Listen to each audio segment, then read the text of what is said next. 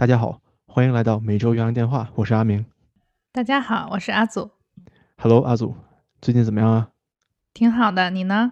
非常不错啊！我上周放了个假，出去玩了玩，感觉还挺开心的。那你出门的时候，这个周围的人都怎么样？就是这个疫情的情况。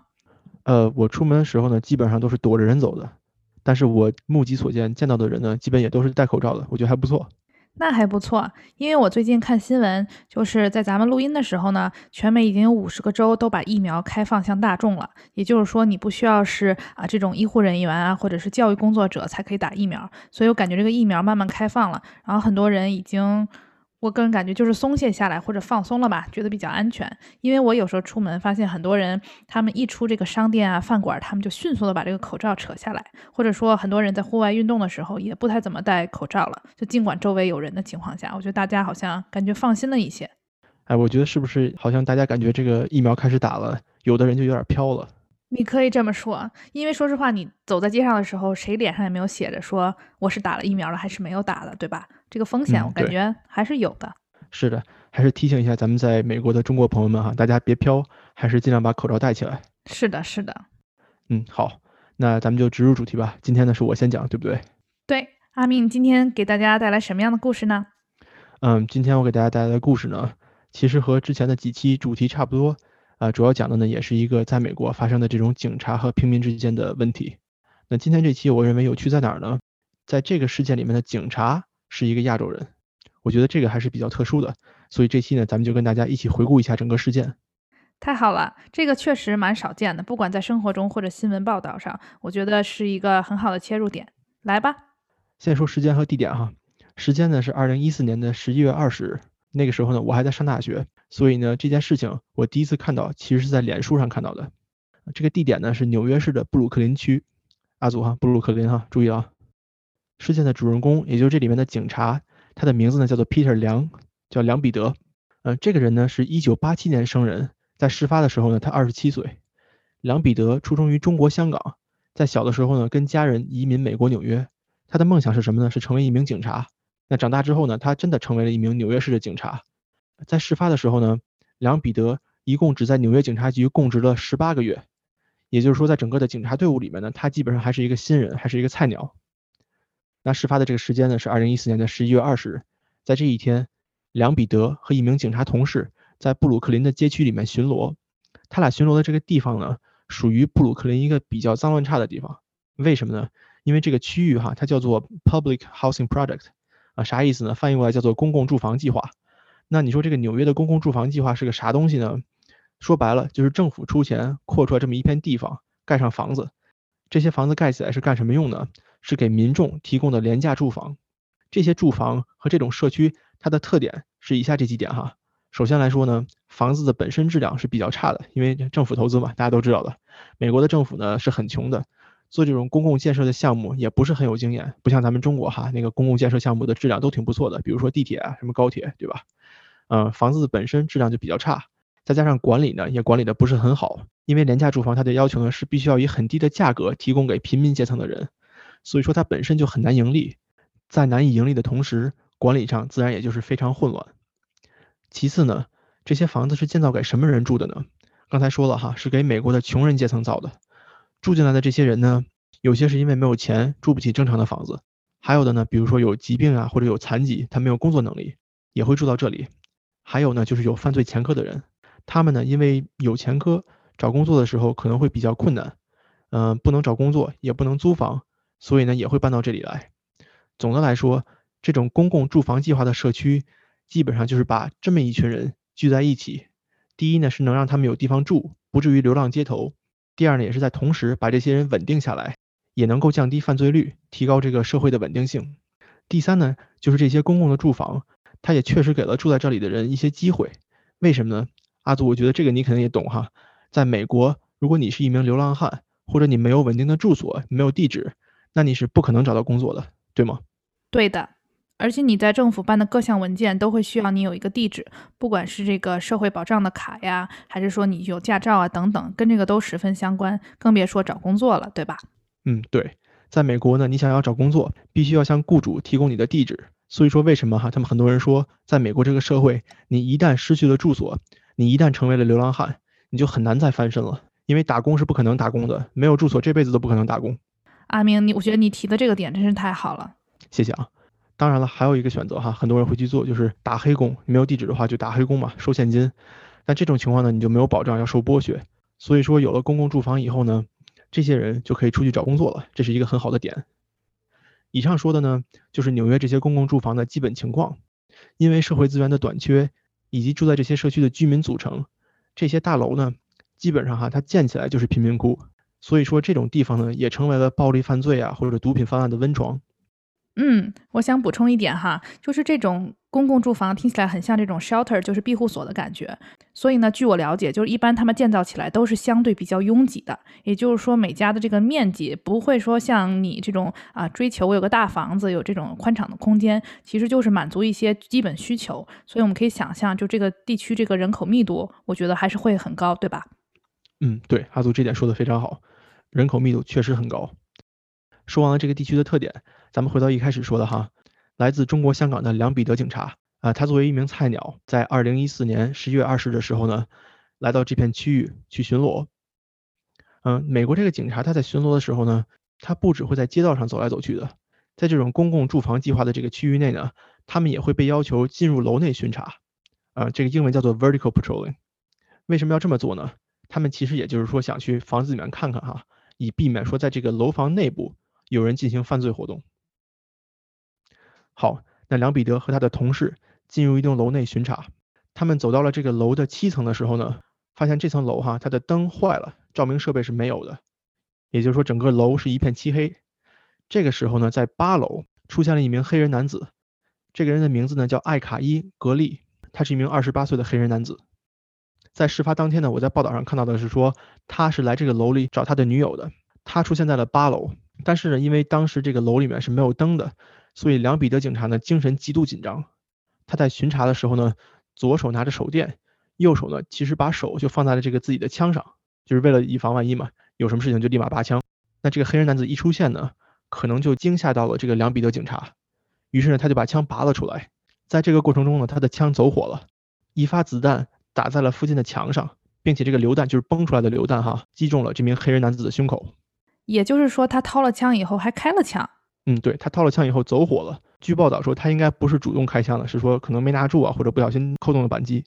听上去真的挺慌张的，或者说这个情况是吧？对，是的。那很不幸哈，上面说了，这个榴弹就击中了这名二十八岁的黑人男子他的胸口。结果是什么呢？这名黑人男子呢没有得到紧急的救治，因为枪伤而去世了。这个就是整个的事件。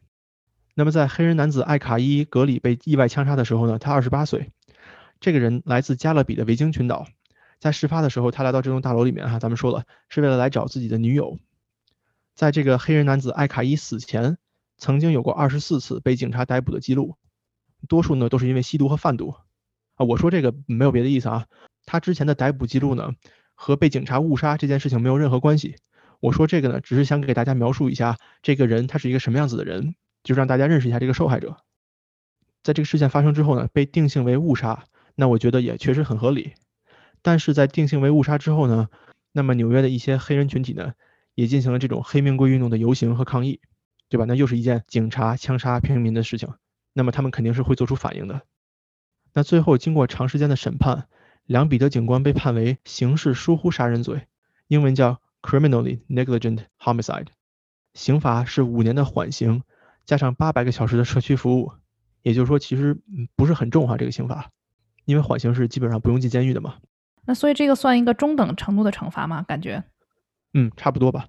受害者艾卡伊的家人呢，也从纽约市政府拿到了差不多四百万美元的赔偿，这个数字还是比较大的哈。呃，同时呢，纽约的公共住房计划，它这个部门也赔偿了四十万美元。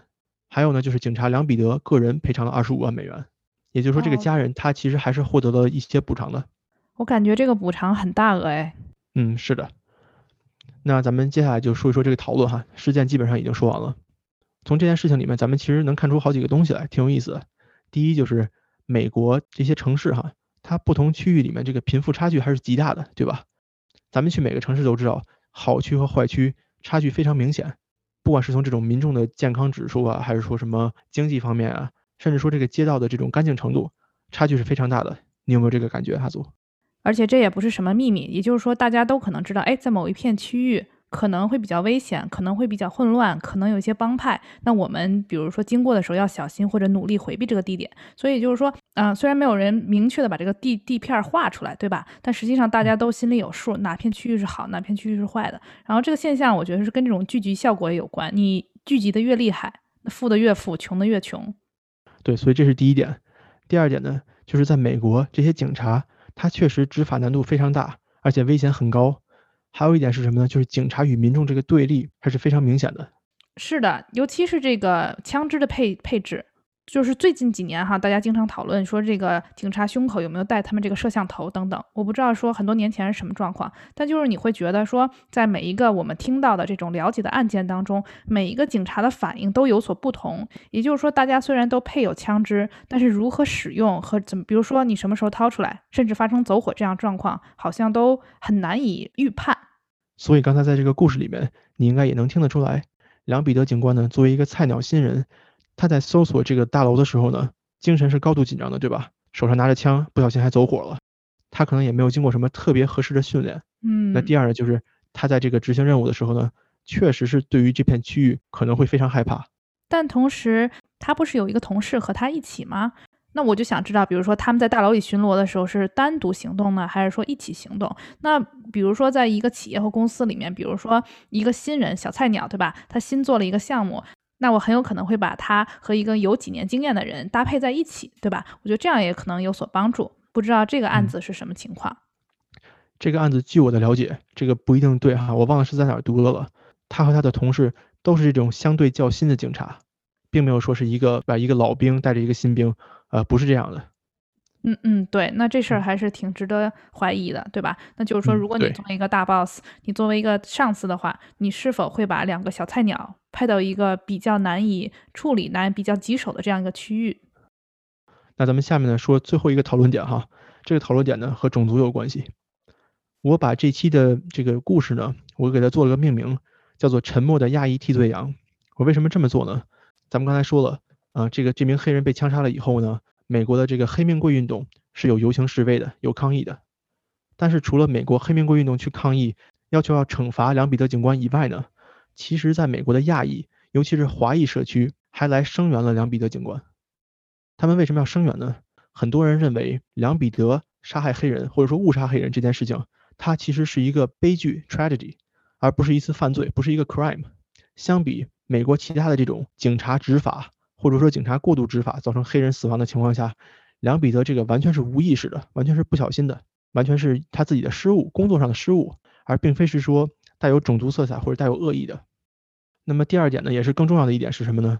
根据纽约有一些媒体的统计，哈，在二零一四年之前，纽约一共发生了一百七十九件有警察参与的平民死亡事件，在这一百七十九件案子里面呢，只有三起被提起了公诉，而且就在二零一四年这一年。在梁彼得事件发生之前，美国已经发生了一系列的这种警察杀害平民的事件。我举个例子哈，在美国的密苏里州有一个叫做佛格森的地方，这是一个小镇，一名警察枪杀了一个黑人青年。这件事情在2014年的时候引发了大规模的黑人游行，而且是暴力示威，也就是说有纵火、有打人、有推翻警车，有这么一些事件。同一年在纽约，还有一名叫做加纳的黑人 Garner，他在纽约的街道上被警察截停了以后呢。警察为了制服他，对他进行了锁喉的攻击，也就是说压在他身上，对他进行锁喉。这件事情造成了黑人加纳的窒息死亡。在这起事件中，杀害加纳的白人警官没有被进行公诉，也也就是说他没有被判刑，没有赔钱，只是说这个警局，这个纽约市赔偿了加纳的家人。所以说呢，在亚裔群众声援梁彼得的一个很重要的原因，是因为他们认为这个梁警官被当做警察和黑人之间紧张关系的替罪羊，明明是一起误杀事件。却被提起公诉，然而在其他执法中枪杀、扼杀黑人的白人警官呢，却没有被定罪。我在上大学的时候呢，在脸书上看到过一些就是我身边的朋友他们发表的一些言论哈，我觉得挺有道理的，跟大家分享一下。他们说说我们愤怒声援梁彼得，不是因为不在乎一个黑人生命的逝去，这个不是我们发声或者这个不是我们声援他的原因。我们声援他是因为我们很讨厌美国的双重标准。什么双重标准呢？就是不同种族的人做同样的事情，获得的结果却不同。白人警察扼杀黑人，可以完全不被提起公诉，不用进法庭。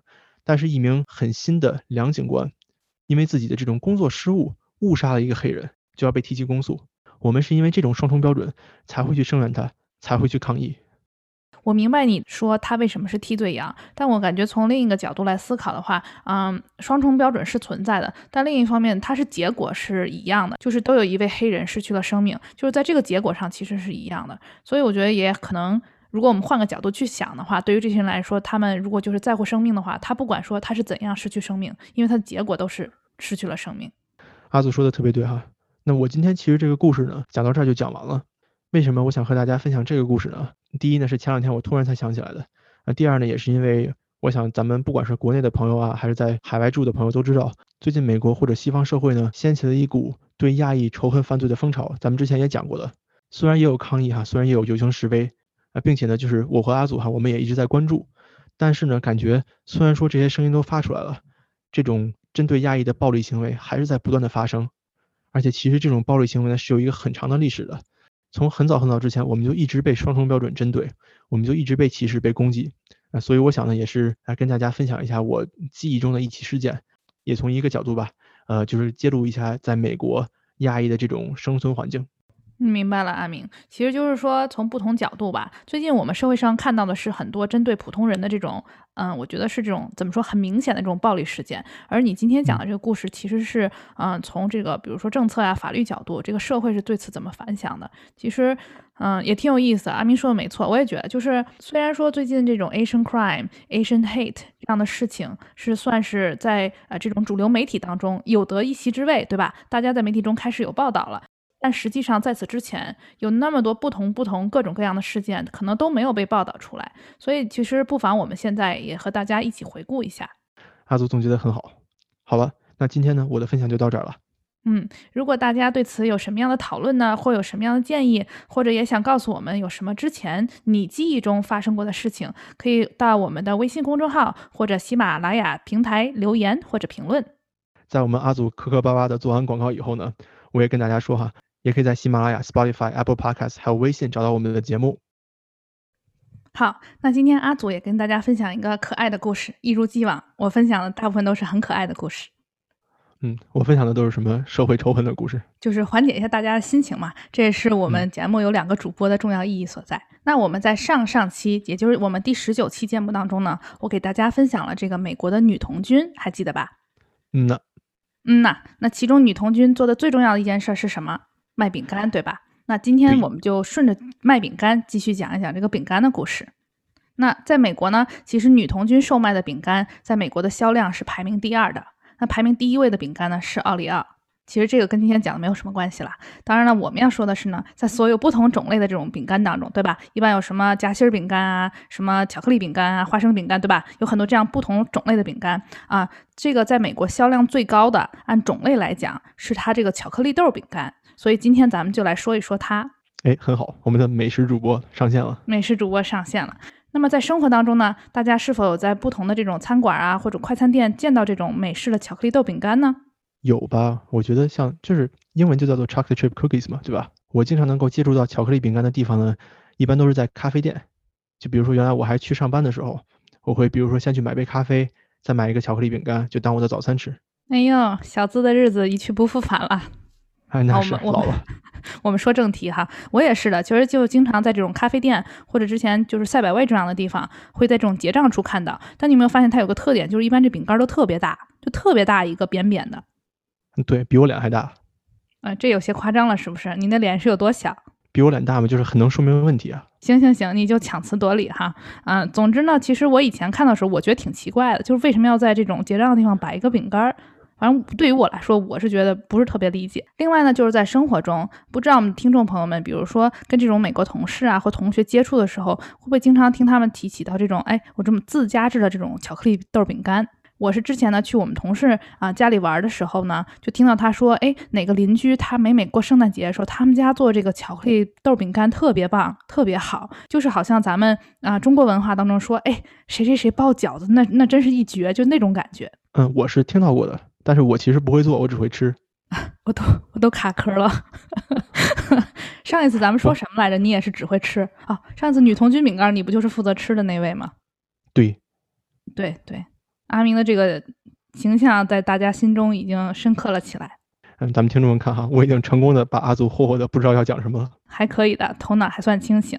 嗯，我看到一组数据哈，说到二零一八年的时候，整个在美国这个所谓的饼干产业，它是一个一千一百万美元的产业，很大呀。就是这么简单的一个小吃，但是其实它发展的已经很庞大了。到今年为止，二零二一年，我们今天要说的这个美式巧克力豆饼干，它已经八十三岁高龄了，相当于一个老奶奶的年龄。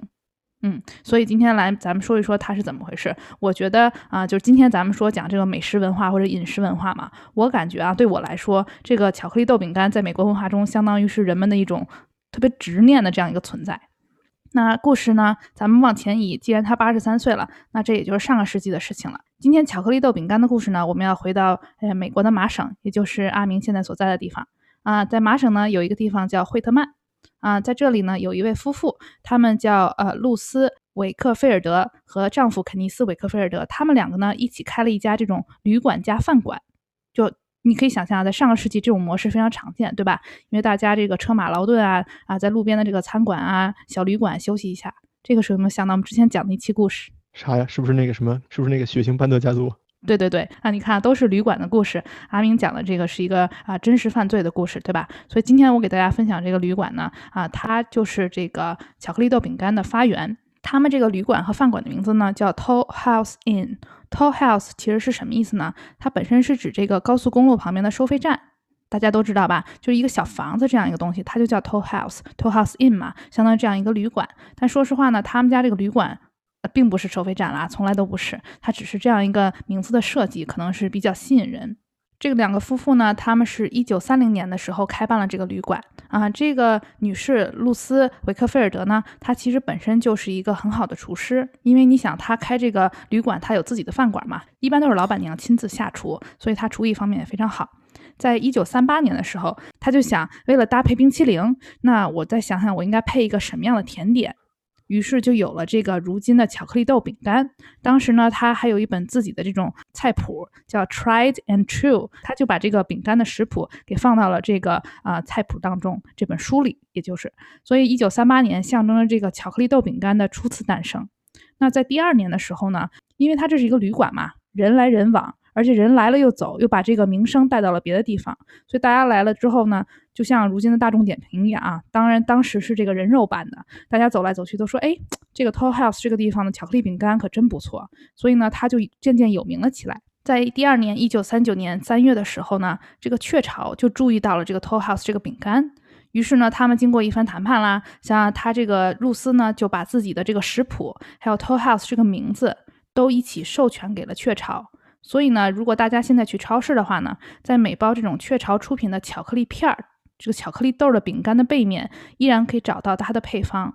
我在图文里呢，会给大家放一张图。正好我前两天去买菜的时候，哎，就看到了，你知道吗？真的是特别巧，就是它其实是一个非常非常啊家喻户晓以及常见的这么一个巧克力豆的配方。就是一般人们想做类似的饼干啊，或者 cupcake 这样的不同的甜点，一般都会去买这样的巧克力豆。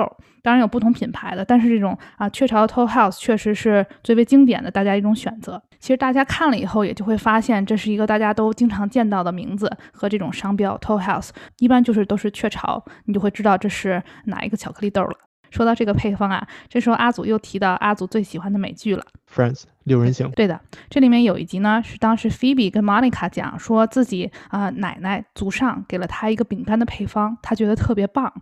然后呢，菲比经常说自己家里是说法语的嘛。然后这个莫妮卡就问他说：“啊，你奶奶叫什么呀？”他就告诉他说：“我奶奶叫雀巢 Toll House。”他当时是用这种法语的腔调说出来的，就特别好笑。然后当时莫妮卡听了以后顿了一会儿，然后说：“你说的是不是就是说雀巢 Toll House 这个东西？”然后他说：“那个根本就不是什么你奶奶呀，这就是这个巧克力豆后面配的这个食谱啊。”所以其实你会看到这种啊美美剧里面，它的文化代表里面也有这样的一个故事。所以说，我觉得这是一个特别典型的美国甜点。大家看我们阿祖学习多认真，看美剧都能把台词背下来。是的，你想想，就是我每次啊这个把 Friends 拿出来讲，如数家珍，说明姐看了不止一遍，对吧？对吧？就是这样一种效果。大家就多听听我们的 Podcast，以后 Friends 就不用看了，都给你讲完了。不好意思啊，不好意思啊，剧透了。嗯，这个露丝呢，她把自己的这个啊食谱啊，还有 Toll House 的名字都授权给了雀巢嘛。你想，雀巢一直把这个产品做到现在，所以其实雀巢是挣了非常多钱的。那你知道当时露丝卖给他的时候，这个是得到了多少钱吗？我猜猜吧，一九三几年的时候，美国的美元还算比较值钱的。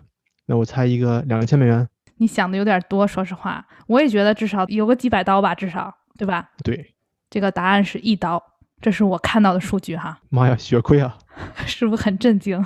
但是呢，嗯，同时他也得到了好处。一方面呢，是他在雀巢相当于做咨询，呃，这个时候就有咨询了哈。我觉得他应该不是那种天天坐班的，但可能他属于一种，哎，就是如果有事儿，我想问问你，我给你打个电话这种，或者给一些意见。第二点呢，阿明你一定会喜欢的，这个露丝呢，它是可以终身免费享用雀巢的美式巧克力豆饼干，还有这个巧克力豆的。哎，这个不错，就是相当于你贡献了食谱，哎，做出来东西都是你的，而且还是工业化生产的，贼省事儿。嗯，确实是不错哈。我觉得除了这个终身饼干以外哈，它这个职称就是巧克力豆专家，我觉得也不错。嗯，是的，而且你想一想哈，用现在的语言讲，这个叫咨询，咱们现在说咨询都可高大上了，对不对？人家是巧克力豆饼干咨询，我觉得也挺酷的。对，我觉得也挺酷的。所以这是一个关于巧克力豆饼干的小小的来源的故事。那其实为人津津乐道的是它实际上的由来。就刚才其实我没有讲哈，就说它到底怎么发明了这样一个巧克力豆饼干。就你想想，在这个没出现的时候，之前就是饼干嘛，就是一些黄油啊、面粉啊、糖这样。那他怎么想到把巧克力豆加进去呢？关于这个的解释呢，有很多流派哈。大部分人认为它是一个无心插柳柳成荫这样的一个发明。怎么说呢？就是说他以前做这种饼干啊或者这种点心，一般是往里面放坚果。但是那一天呢，露丝在做饼干的时候发现，哎呀，家里没有坚果了。他就在旁边看到了一袋这个雀巢的这个巧克力豆。他心想，那我就用这个吧。然后他就把巧克力豆切吧切吧弄碎了一点，然后放进这里面。结果这个做出来还挺不错的。所以这是一个哎，好像是无心之举的这样一个发明。另外一个版本的故事呢，就是说，因为露丝本身刚才我说了嘛，她就是一个厨师，她知道怎么做饭，她对此也深有研究，所以这就是她刻意开发的一个新食谱。她就是心想说，嗯，那我来试试把这个巧克力放进去会怎么样？我觉得这应该也是挺不错的嘛，因为巧克力是有点甜，然后配着这个饼干啊，跟冰淇淋一起吃应该挺好的。